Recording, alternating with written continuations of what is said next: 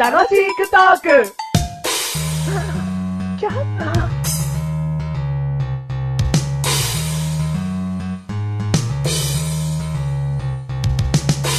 あどうも、メガネたまにです。なんでニヤニヤしてんのえなんでニヤニヤしてんのいいことあったのいいことないよ、別に。だってニヤニヤしてるよ。だってニヤニヤしてたのは別に照れて喋ってただけだもん。そうなの、うんなんで照れてんのだってこんなマイク向けられちゃってさ。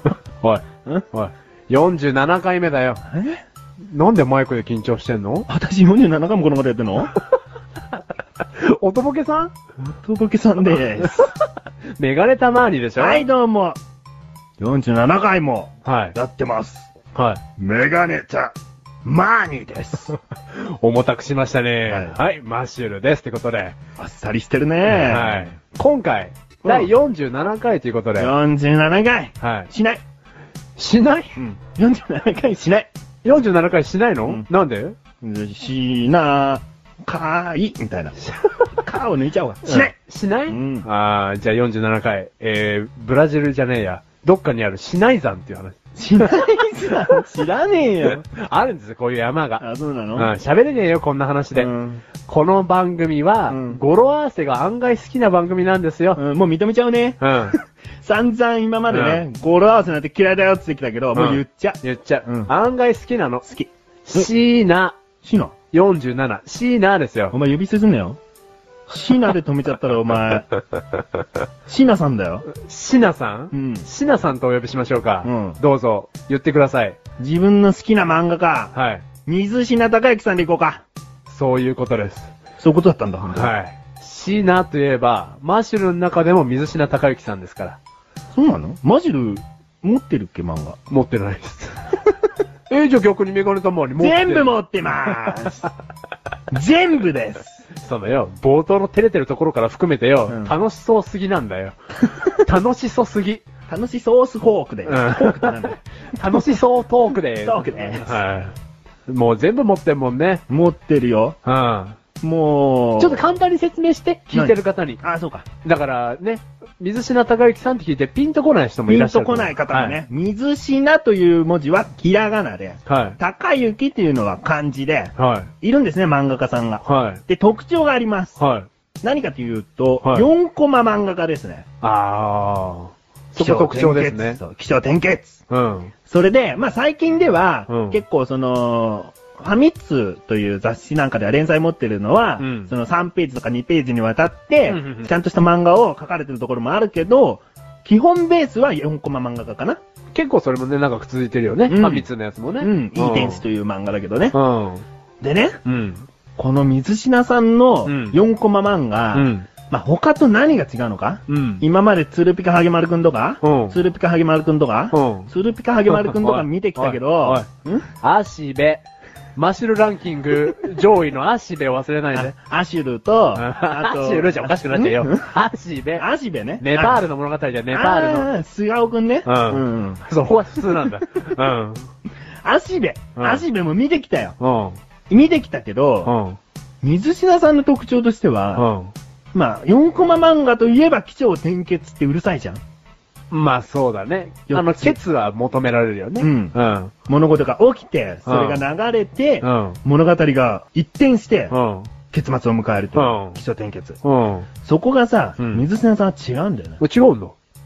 その、1、2、3、4、4でってもう、ん。しんみり終わっちゃう4コマ漫画とかあるの。え、ん流れるままに終わっちゃうみたいな。うん。展開もしないし、うん。結末も流れちゃうみたいな。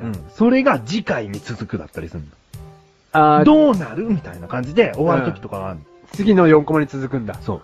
4コマなのに、ん。こう続いちゃってんだよね。あーじゃあそれがメガネたまり的には新しかったんだ。そう。そんで次のページめくったら、うんドンと1ページ1コマだったりするの。え、なに、い1個もらったりするのそう、1コマだったりするの。おー8コマあるはずが。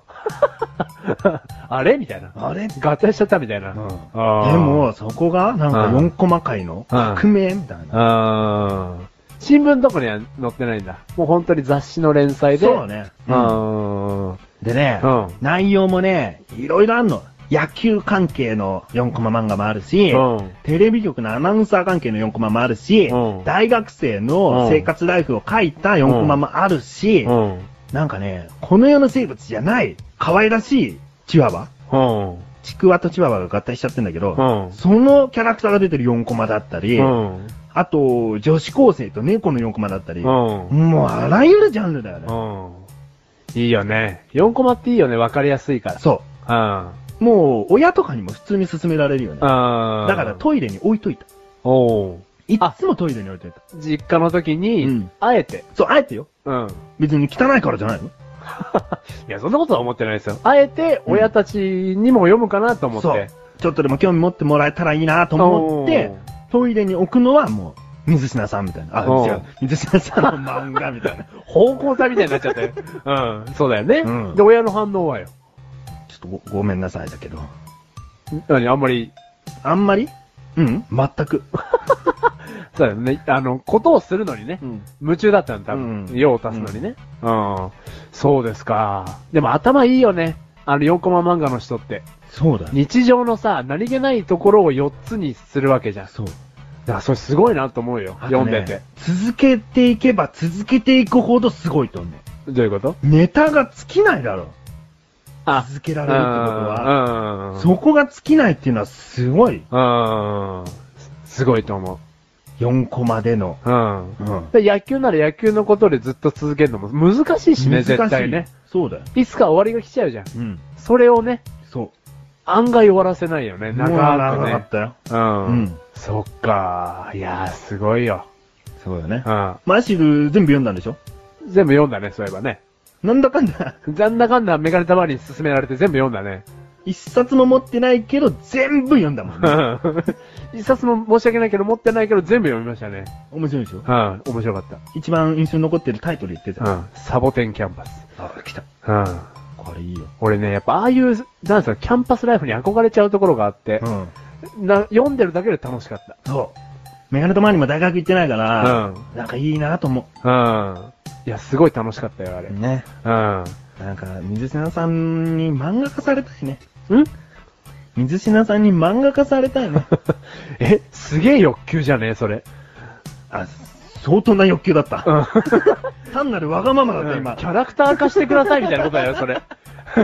そういう意味じゃなかったんだ けうど。ん。うん。この番組ののためにキャラクター書き下ろしてくださいみたいなことだよ、それ。